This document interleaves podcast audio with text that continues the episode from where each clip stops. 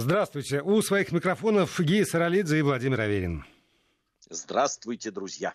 Мы с Ги, как обычно, в рабочие дни будем говорить о событиях, которые показались нам э, наиболее важными и любопытными, о темах, которые волнуют нас, и надеемся, что и вас тоже не оставят равнодушными. И призываем присоединяться к этому разговору, писать сюда в студию. Можно с помощью WhatsApp и Viber э, на номер 8 903 170 63 63 8 903 170 63 63. Либо использовать смс-портал портал, короткий номер 5533, и слово «Вести» в начале текста гарантирует вам, э, что ваше мнение обязательно будет прочитано, по крайней мере, но и, конечно, вплетено так или иначе в ткань этой программы. А, так. Мне, мне да. бы Володя, сегодня хотелось начать программу э, с вот прошедшего Дня Победы. Э, в, мы много говорили, и мы с тобой работали, собственно, и 9 мая друг за другом. Э, и по три часа провели, и много говорили, но все-таки, ты знаешь, я хотел бы э, сказать о том, что, несмотря на то, что, конечно, мне жалко, что не было вот того празднования, которое э, должно быть в 75-летнюю, да, там, годовщину э, победы, э, не было парада, не было бессмертного полка, к которому мы уже привыкли, и который вообще считаем уже одной из самых главных традиций 9 мая. Но все-таки что-то вот в этом камерном таком проведении этого праздника, ты знаешь, для меня было. Вот я как, а... как раз, когда ты стал говорить, что тебе, конечно, не хватало, я готов был тут же возразить, э, что для меня, например, как для человека, который вообще больше любит камерность любых событий, чем массовость, э, мне тоже показалось, что вот в таком проведении праздника была, я бы сказал, даже необходимость.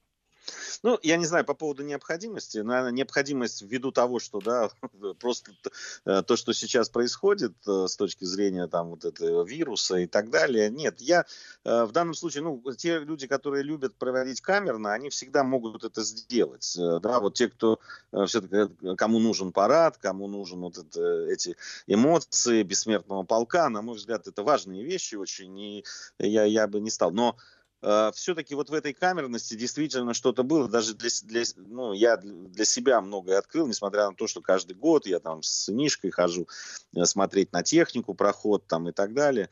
И это уже тоже традиция. Но ты знаешь, я очень много читал о войне, я очень много читал э, каких-то вот воспоминаний таких человеческих, не про бои, не про, да, там вот, не про э, порох, э, запах этого, да, и, и так далее а вот именно о человеческих э, судьбах, эмоциях и так далее. И меня просто потрясла э, одна вещь. Я э, читал письмо, эта женщина из блокадного Ленинграда написала своему сыну за два дня до смерти вот недоедания. И в этом письме оно невероятно светлое. Она пишет о том, что вдруг откуда-то взялись силы, хотя было очень тяжело, уже и долго не выходило. Она сказала, ну вот э, я тут сходила в музей э, Пушкина, и был какой-то, значит, какое-то какое мероприятие, на которое сумели прийти всего шесть человек, но это было потрясающе, и что тут же нашлись силы пройтись по, по городу, и она очень трогательно описывает вот эти Э, посаженную капусту, и вот это э, это весной происходило, э, значит, запах земли, который вот жизнью и так далее. И вот, вот это все описание таких простых каких-то вещей человеческих, которые а, и, и говорят, и, и заканчивается там очень интересным вещью, э, что ей кто-то из подруг, которые работали в детском саду, рассказали, что мальчишки подрались. И какое же это счастье, что дети подрались не потому, что они там из-за еды дрались или так далее, а просто по своим мальчишеским э, делам. Да, там, э, и, и, и какая же это победа, она пишет, как, как же это здорово, что мальчишки опять дерутся, и опять жизнь продолжается и так далее. Э, я просто, ты знаешь, я, по-моему, раз 10 пере, перечитал вот эти строки, и мне кажется, что в, вот в этих словах вообще суть победы, ее, понимаешь, это ее квинтэссенция, это то, и цена, кстати, тоже там же, в этих словах. Это просто действительно вот эти вещи, которые говорят о том, что такое эта победа, что такое эта война в нашей истории и что она значит для нас, как для людей. Конечно, вот эти строки должны читать в... Они должны войти в учебники истории которые должны рассказывать о том, что не только там, где какие были битвы, куда там шли танки, как, где мы побеждали, где мы проигрывали и, и чем это все закончилось. Но для того, чтобы понять суть того, что происходило, для людей, для народа, для нашей цивилизации, мне кажется, вот это обязательно нужно делать. Это невероятно пронзительные вещи. И их очень много. Я понимаю, что я сейчас пересказываю один из сюжетов, который меня сейчас просто в эти дни зацепил, потряс. Я там выложил во все свои социальные сети, куда смог. Э, потому что мне кажется, что чем больше людей прочтет, тем больше, мне кажется, будет понимание того, а что, собственно, тогда произошло. Ну вот знаешь, я когда сказал про а, необходимость, с моей точки зрения, то я говорил как раз вот про то, о чем ты сейчас сказал. Потому что мне кажется, что все-таки за за массовыми мероприятиями, за парадом, за воспоминаниями о громких победах и маршалах, в какой-то момент, может быть, участие людей, может быть, я в этом самом грешен, уходит э, вот это вот пронзительное переживание конкретных судеб. А здесь, когда люди остались Э, один на один со своей памятью, один на один со своими, э, не знаю, фотографиями или письмами родственников, то вот ну, невозможно было не пережить то, о чем ты говоришь.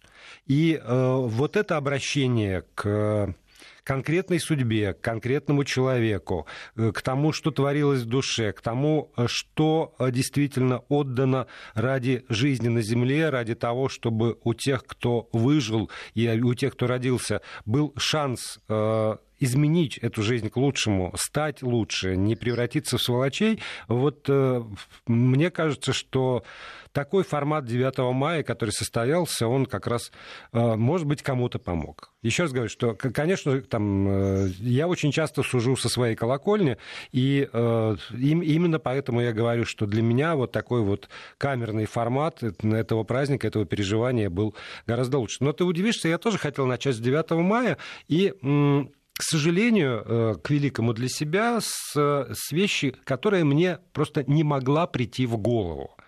А, я э, прочитал материалы пресс-конференции, которая прошла в, в России сегодня по поводу организации э, бессмертного полка онлайн. И э, вдруг, вот еще раз говорю, что мне бы это в голову никогда не пришло. Обнаружилось, что э, вот э, люди, которые, ну, известно, люди присылали как раз фотографии своих э, там, э, погибших или, или выживших предков, тех, кто не дожил до этого дня, для того, чтобы это шествие бессмертного полка онлайн состоялось. Так вот там, оказывается, были люди, которые присылали либо туда э, портреты там, э, вождей идеологов нацизма, э, либо, там, не знаю, офицеров СС, и их, к сожалению, э, там, за, за шесть сотен. То есть понятно, что это, наверное, вычисляется, понятно, что все это будет передано там, Следственный комитет, и каким-то образом этих людей найдут и накажут, но вот это из разряда для меня непредставимого вообще. То есть я понимаю людей, которые не ходят на бессмертный полк, тоже в силу самых разных обстоятельств, или никуда не присылают фотографии своих предков, э, ну, хранят их у себя. Но чтобы вот, вот так я, правда, я, я в какой-то, вот, когда прочитал, просто онемел от э, изумления и задохнулся от возмущения, потому что да это, я, вот, я, я, я не тоже... понимаю, как. Я, я видел это в социальных сетях, когда это только началось, еще это даже было, по-моему, первый случай, о котором ну, я увидел, это был 8 мая еще или 7 мая, еще прошло, когда э, в, в какой-то из, э, из, то ли в Екатеринбурге, то ли где-то это произошло, в региональных, на региональном уровне, а потом, значит, это вот э, стало повторяться. Это... Меня, во-первых, конечно, поразило количество этих мерзавцев и негодяев, я согласен с тобой. Не знаю, может быть, это, конечно, в какой-то степени было и организованная акция. Я допускаю, что могло быть и так. Но все равно, вот эта цифра 600, да, или более, там, еще, э, она, конечно, поразила меня с одной стороны, а, за, а во второй, действительно, знаешь, когда там предъявили, что вот, мол, организаторы э, пропустили, они вовремя отреагировали. Слушайте, кому в голову, ну, правда, может прийти любому организатору, какой бы он там не был э, предусмотрительный и так далее, что найдутся подонки, которые будут вот это делать. Ну вот в, какую, в каком воспаленном мозгу да, там, я, я в жизни бы, вот если бы мне сказали, знаете, вы должны оценить э, всякие там риски и так далее. Ну, там, слишком много людей, будет сбоить, там, ну, какие-то вещи бы, наверное, я там э, своим не очень продвинутым ай- айтишным мозгом что-то бы мог придумать. Но вот такое, что кто-то посмеет вот такие вещи делать, для меня это просто за гранью. Ну, я, я даже не знаю, как на это реагировать, правда. Ну, э, то есть, если их там найдут, вот что, а что им предъявят? Да, что, а какое наказание должно быть для вот этих людей? А что у них в голове у этих людей? Для меня это загадка, Володя. Это правда, это, это потрясение просто для меня, точно так же, как и для тебя. Это, э, меня, так это, меня это так ранило, на самом деле, когда я это услышал. Э, понимаешь, это теперь, это что значит? Теперь вот каждый раз, когда мы будем организовывать что-то или думать о том, чтобы сделать, подключить как можно больше людей к какому-нибудь благородному, хорошему, доброму делу, мы должны думать о том, что обязательно найдутся подонки, негодяи, подлецы, и каким-то образом надо вот будет от них каким-то э, э огородиться и как-то вот, э, да, этот свой загончик здесь вот поставить. Ну, ну это ужасно. Это просто ужасно. Ой, да, вот, вот, к сожалению, к великому подмывает, конечно, спросить там наших слушателей что-нибудь про, про праздник, но, навер, наверное, нет. Тем более, что э, так или иначе праздники прошли, и с сегодняшнего дня э, часть, по крайней мере, нашей страны, населения нашей страны уж точно э, в, новую, в новую для себя реальность окунулась. Сегодня в целом ряде регионов так или иначе ослаблены ограничительные меры.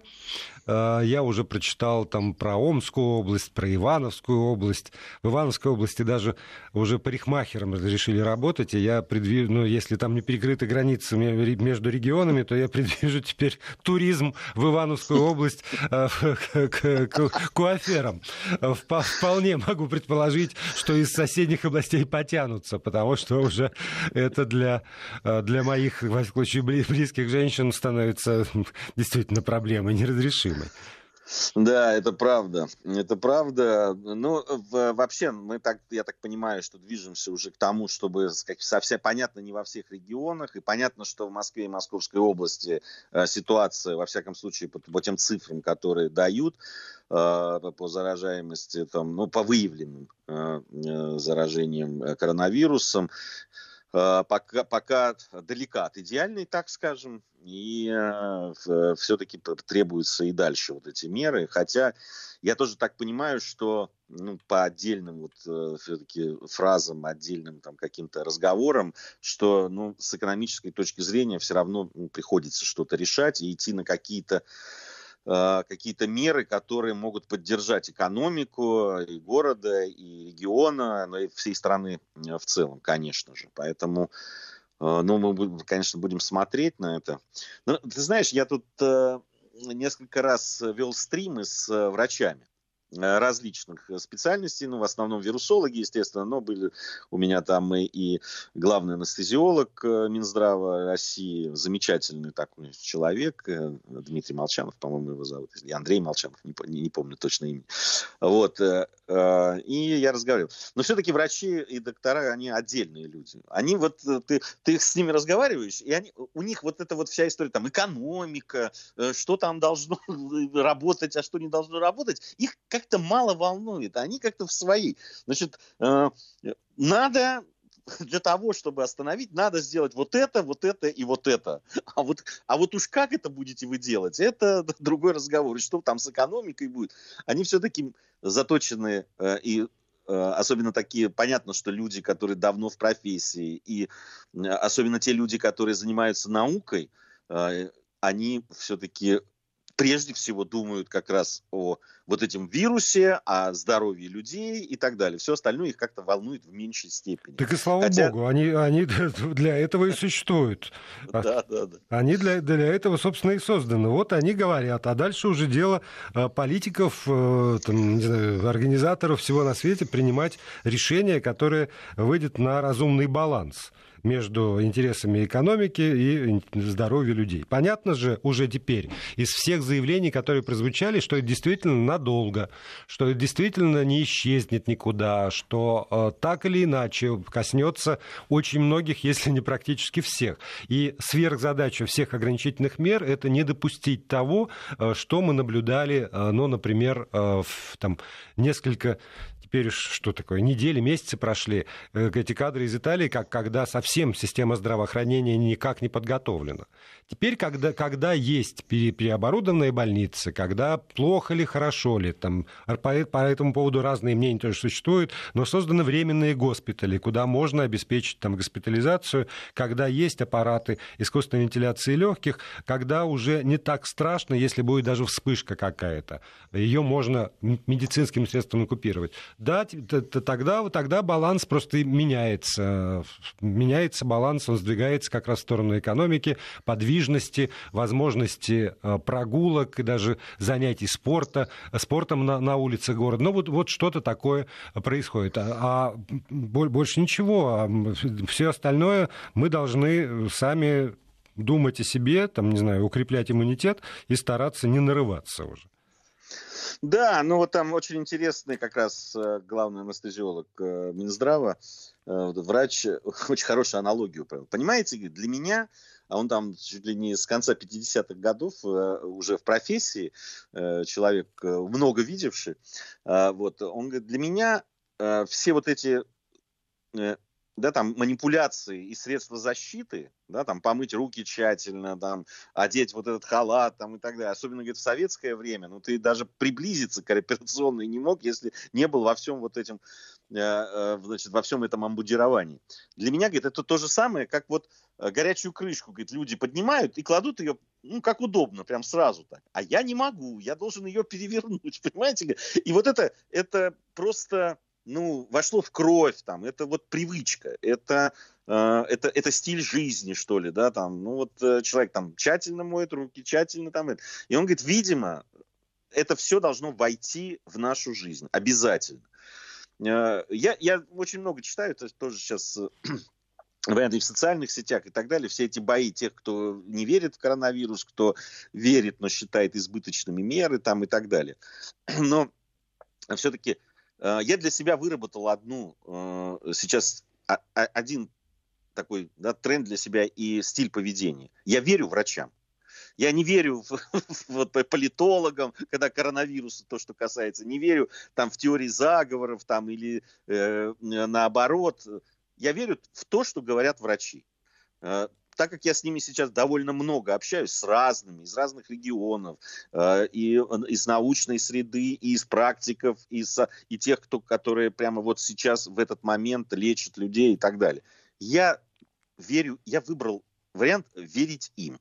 Вот я им верю. А то, что они говорят, ну, все мы слышим, да, что это есть, что с этим надо бороться, что э, пугаться там и ужасного ничего такого нет, но, к сожалению, одна из самых главных, он не изученный, и он очень себя ведет э, непредсказуемо.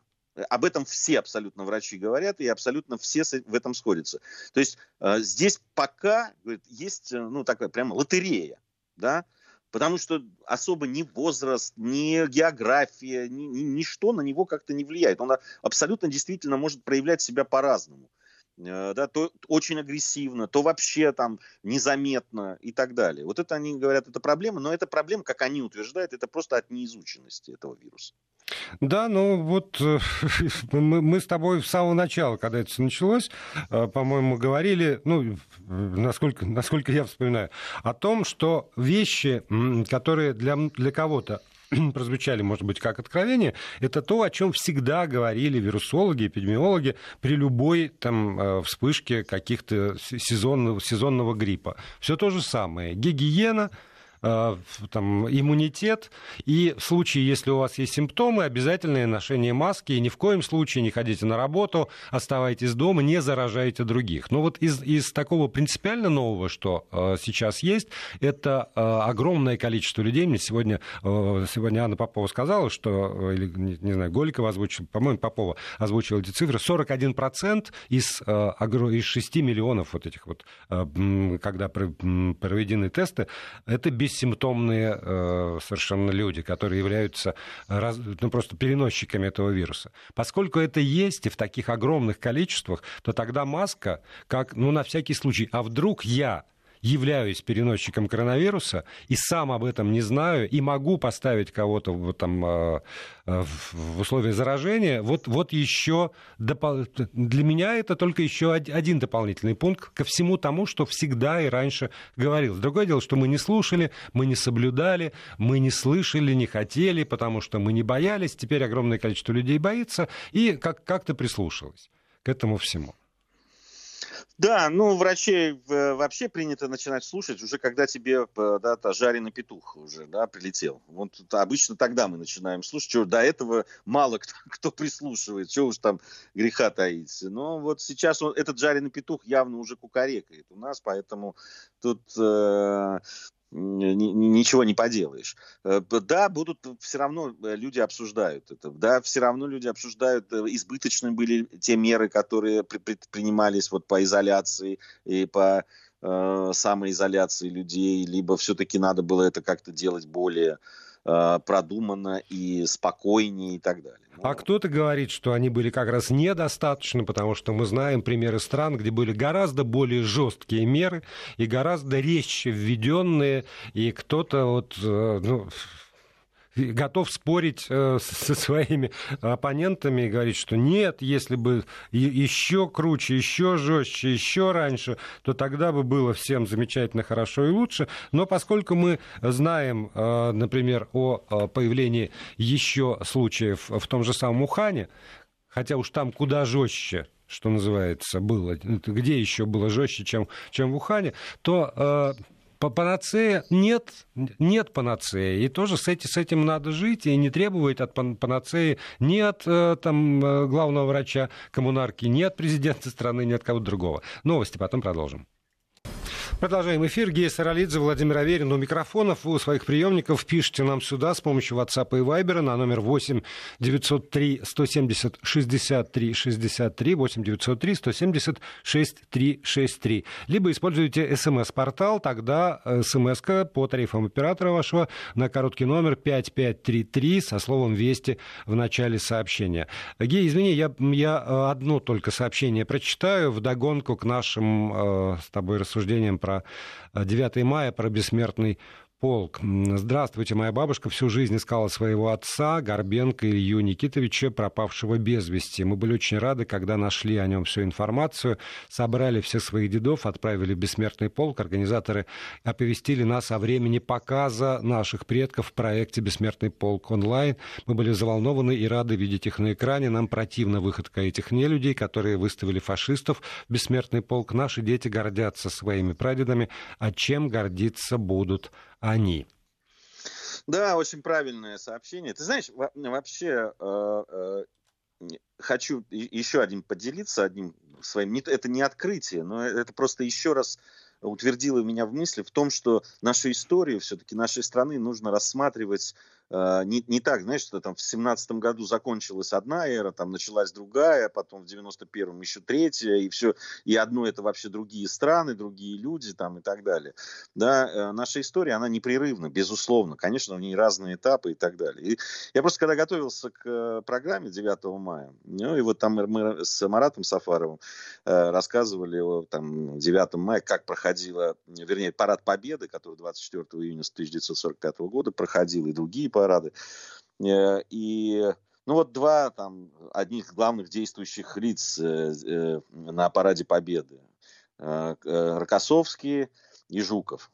Да, два вроде бы абсолютно разных человека. Один из крестьян, как Жуков, второй из дворян, как Рокоссовский.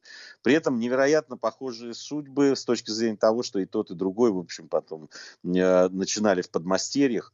Оба драгуны, да, там любили э, э, ездить верхом там и так далее, что, кстати, блестяще продемонстрировали на параде Победы, несмотря на брусчатку мокрую и так далее, и Жуков, э, хотя он человек такой курпулентный был там, и Рокоссовский, они великолепно держатся в седле. Георгиевские кавалеры, да, там герои Первой мировой войны, потом вот красные командиры там и так далее. А, другой э, очень любопытный человек – это Василий Агапкин, который знаменитый человек, который в 28 лет написал знаменитый марш «Прощание славянки», который был, кстати, в белом движении очень популярен.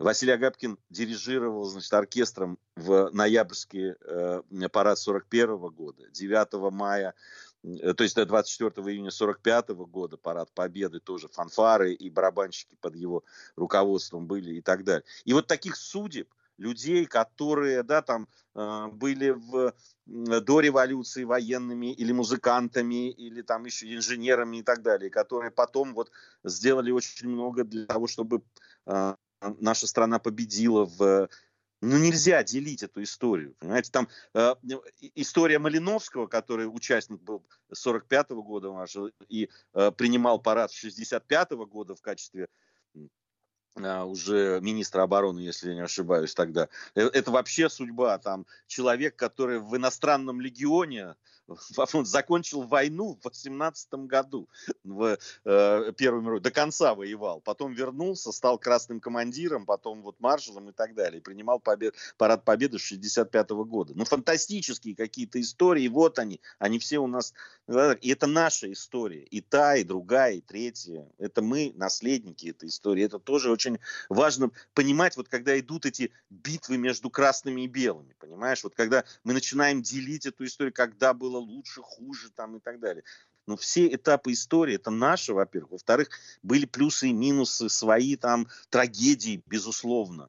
И, и ужасные какие-то преступления, наверное, против народа. Но все равно это наша история, и к ней надо так относиться. Не, ну, я не буду возражать, мне нечего возразить, я с тобой совершенно согласен. Знаешь, у меня еще одна мысль, то что действительно 9 мая не уходит из головы, и, наверное, вообще эта тема никогда не уходит из, э, из головы, из сердца, просто в какие-то дни, ну, как бы положено и, и не, не, не кажется неуместным про это говорить. Ты, ты прекрасно понимаешь, что э, довольно было много проектов поэтических э, в эти дни э, актеры и не актеры, люди простые читали стихи военных лет или про, про войну читали стихи. И поскольку, э, ну, так или иначе, я периодически какие-то поэтические проекты пытаюсь сделать, то э, я поймал себя на мысли, что одно из самых э, пронзительных стихотворений о войне — это Саша Черный по поводу Первой мировой.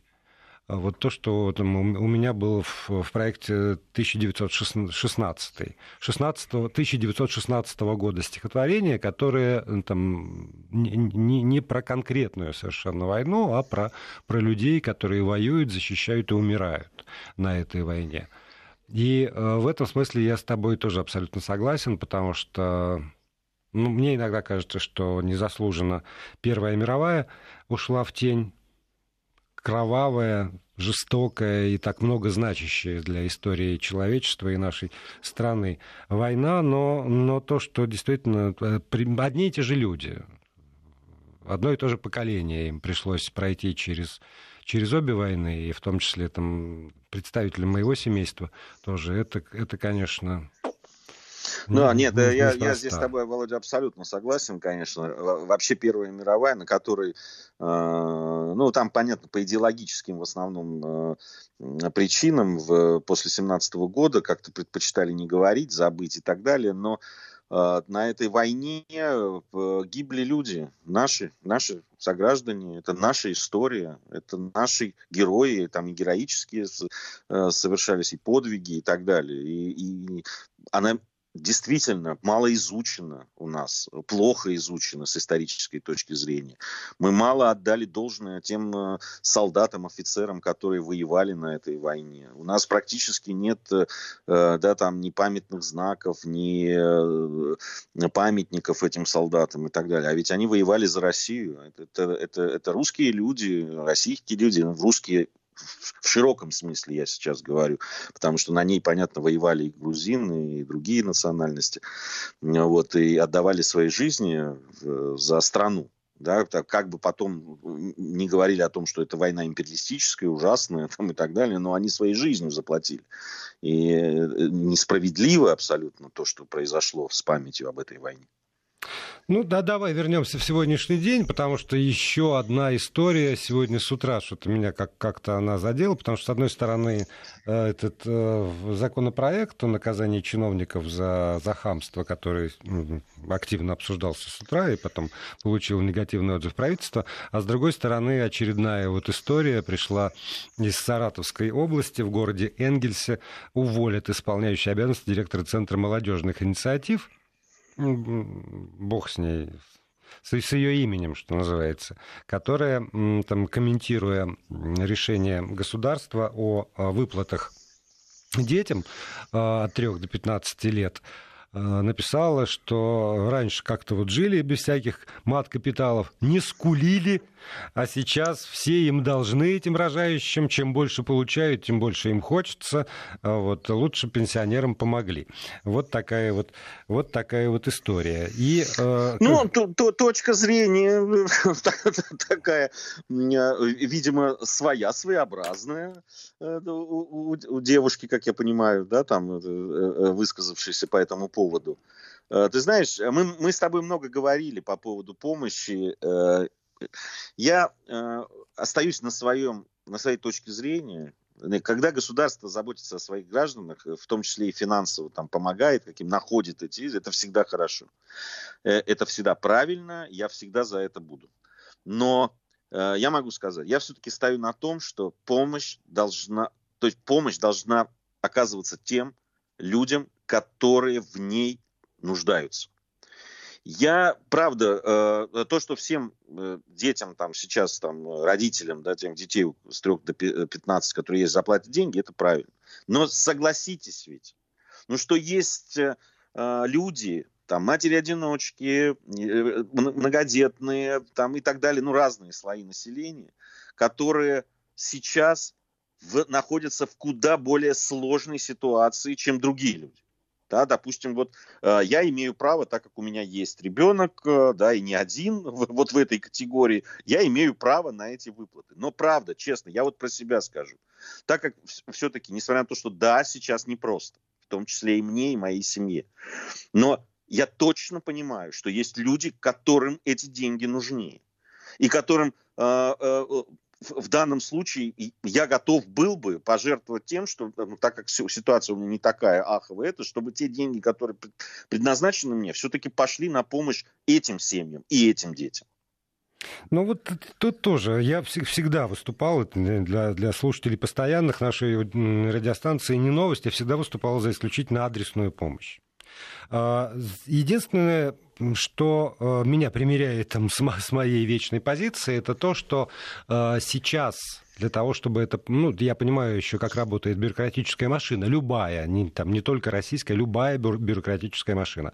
Для того, чтобы сейчас выяснить точные адреса, это значит, надо обязать людей предоставить какие-то там справки о доходах, еще что-то такое, что категорически сейчас сделать... Почему, Володя? Ну почему? Ну у нас, посмотрите, какое количество соцработников, какое количество в муниципальных э, уровня, там, региональных региональных, э, республиканских там и так далее.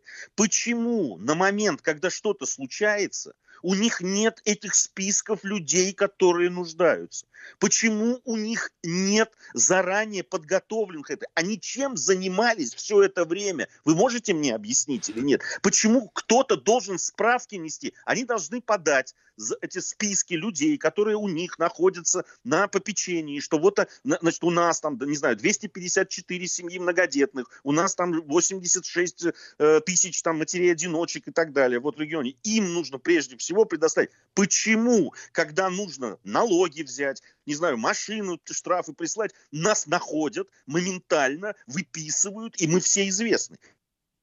Но почему, когда нужно помочь, э, тогда мы почему-то становимся невидимками? Объясните мне, пожалуйста. Потому что, думаю я, э, вы, вот, сегодняшняя конкретная ситуация сделала так, что эти списки, даже если бы они их подали, были бы неполными. Потому что, я думаю, что для тебя не секрет, и среди твоих знакомых есть люди, которые действительно оказались там и папа, и мама, даже вот там полная семья, и немногодетная, но в одночасье они оказались без работы. Потому что они самозанятые, потому что они оба представители там э, фитнес-индустрии, например, как вот мои приятели или еще, ну, и, и там туристическая отрасль, много, много всего. И Я... э, еще отрасли, Володь. которые не попали. И, и вот эти люди ни в какие такие списки, о которых ты говоришь, никогда не попадут, а они сейчас реально остались без каких-либо Володя, доходов. Но со- согласись, что если бы сейчас вот были уже готовы эти списки, то этих людей было бы проще сейчас учесть это просто по заявительной, там, по какой-то там еще системе, и их отра- отработать по этим адресную эту помощь. Но не надо было начинать с нуля, понимаешь? Да, Тут, тут с тобой соглашусь. Но в, вот в этой ситуации, как, когда там в силу самых разных обстоятельств нет списков, о которых ты говоришь, или они есть, ну и, может быть, не доверяют, а есть еще а, огромное количество людей, которые ни в какие списки, ни в какие льготные категории отродясь не попадали, и дай бог им не попадать, когда вся эта катавасия закончится, то а, действительно самое, может быть, разумное решение это просто вот так вот автоматически раздать эти самые деньги. С другой стороны, я думаю, что те, те ну, там, э, люди э, э, там, в твоей ситуации и в гораздо более лучших ситуациях, потому что мы знаем, есть многодетные семьи, где тоже там 10 тысяч рублей на ребенка ни о чем не решают, потому что там иной уровень совершенно доходов. У них с одной стороны, наверное, должен быть э, механизм, э, как можно отказаться из благородных побуждений. Но поскольку он тоже не прописан, то я напоминаю всем, кто не считает, что им жизненно необходимы эти самые 10 тысяч рублей. Есть огромное количество благотворительных организаций, которые по-прежнему занимаются теми людьми, которым плохо которым реально плохо. И это люди, не обязательно попадающие опять вот а, в эти признанные пострадавшими от, отраслями там, э, народного хозяйства, или не обязательно люди, у которых есть количество детей необходимое для того, чтобы их признали там, многодетными, еще чего-то такое. Есть больные, есть инвалиды-родители, которые тоже там в очень сложной ситуации. Есть, ну, мы знаем, что всегда есть люди, которым надо помогать. И эти благотворительные организации по-прежнему отчаянно нуждаются в наших с вами пожертвованиях. И тут, если кто-то из родителей считает, что те деньги, которые государство выделяет их детям, а, не не сильно нужно, ну, вот я еще раз повторю, не жизненно необходимо, потому что для кого-то это способ просто накормить этих детей. У кого-то другая финансовая ситуация. Но вспомните о том, что есть эти самые благотворительные организации. И всегда очень просто отдать там практически в один клик сейчас э, переводятся эти деньги на счет э, того, там, то, то или иной, э, как сейчас называется, НКО, общественной организации, которая помогает людям. Сейчас э, вообще, мы, мы с тобой об этом уже говорили в ходе наших программ, вообще такие времена, которые сейчас да, наступили, времена кризис, кризисные, э, не, не очень богатые и так далее, на самом деле помогать ближним нужно еще больше да, потому что понятно, что людей, людей, которым еще хуже, и у людей, у которых проблемы, их становится больше. И сейчас это, там, это ваш выбор. Вы можете благотворительность, там, благотворительные фонды деньги направлять, вы можете адресно кому-то помогать, вы можете помогать людям, которых там просто знаете, и знаете, что они в сложной ситуации и так далее. Но мы должны помогать друг другу. Мы должны это делать обязательно. Мы должны думать друг о друге, и о близких, и, и о дальних, и вообще о, о людях, которым хуже, чем нам. Это обязательно. Это правда. В эти времена это очень важно. Ну и э, вот масочный режим, который введен, он, ну, с точки зрения врачей, он, безусловно, правильный. С точки зрения государства, он, безусловно, правильный. Но э, вот я пришел в магазин. И, наверное, недорого. Там пачка э, в 50 э, масок стоила в магазине, который находится ближайший к моему дому, куда я, собственно, имею право ходить при этом, при всех этих ограничениях, стоит 1593 рубля, кажется, вот так не, не соврать, но около, около того, плюс, плюс-минус рубли. А, в 1500 с лишним это, это точно совершенно. И я себе живо представляю тоже людей, опять же, в разных регионах нашей страны, которые э, получили возможность работать. А маску надо менять каждые два часа. Человек вышел из дому в маске, он должен работать там у себя в маске, меняя каждые два часа, и вернуться. Это значит 10 масок для того, чтобы они реально работали, а не были просто декорацией. 10 масок в день, плюс перчатки а, для тех, кто работает. Есть пенсионеры, и в регионах нашей страны, и сейчас об этом тоже пишут наши слушатели, а там а, пенсии на уровне десятки, чуть выше, например, 10. Отдать из этих 10, из которых надо заплатить за квартиру, между прочим, Э, и, там, и, и как-то есть, и как-то как жить, отдать это количество денег просто за маски, это тяжело. И в этой ситуации э, я бы, например, предпочел видеть огромное количество э, масок, которые раздают те же службы социальной помощи тем, кому действительно тяжело. Обеспечить там, социально незащищенные слои населения этими самыми Знаешь, масками. Ты абсолютно прав, но я бы еще хотел увидеть маски по 5 рублей, как они стоили до коронавируса в наших аптеках и магазинах. Ну вот одна штука стоила 5 рублей, я точно это помню. 10 штук стоили 50 рублей. Объясните мне, что произошло за эти два месяца, что маски вдруг подорожали в 10 раз? Ну, расскажите, я, я, я просто хочу понять, вот что произошло такого. Ну, те маски, которые видел я, на них везде, на, на всех написано Made in China. Может быть, может быть, так, так продавали китайцы с учетом возросшего спроса и по иным деньгам не закупить. Я, я тут как бы даже не, не, не готов обсуждать эти самые рыночные механизмы и, Нет, и ставить кого-то ну, э, под Володя, ущерб а разорения. Мы, Это мы, дело мы государства. Не, не то, что раздавать. Мы можем а, сделать так. А, значит, э, э, их закупили за такие цены, а мы датируем, да, там наше да, государство социально да, да, вот тут и оно. Я мы датируем, тоже. и они продаются по 5 рублей, а не по 50. Да, а кому-то они просто раздаются, кому-то они да. приносятся вместе с пенсией, например, поскольку да. до сих пор ну, так или иначе там э, кому-то пенсию кому-то приносят. Есть огромное количество людей, для которых это действительно обуза, действительно финансовая обуза и не, не подумать об этом, э, при, даже при ограниченных э, муниципальных, региональных, каких угодно, федеральных бюджетах, это довольно странно. Если вводится режим, то этот режим должен быть поддержан возможностью его исполнять. Да, согласен с тобой абсолютно. Да. И причем поддержан не за счет кошелька а, а, граждан.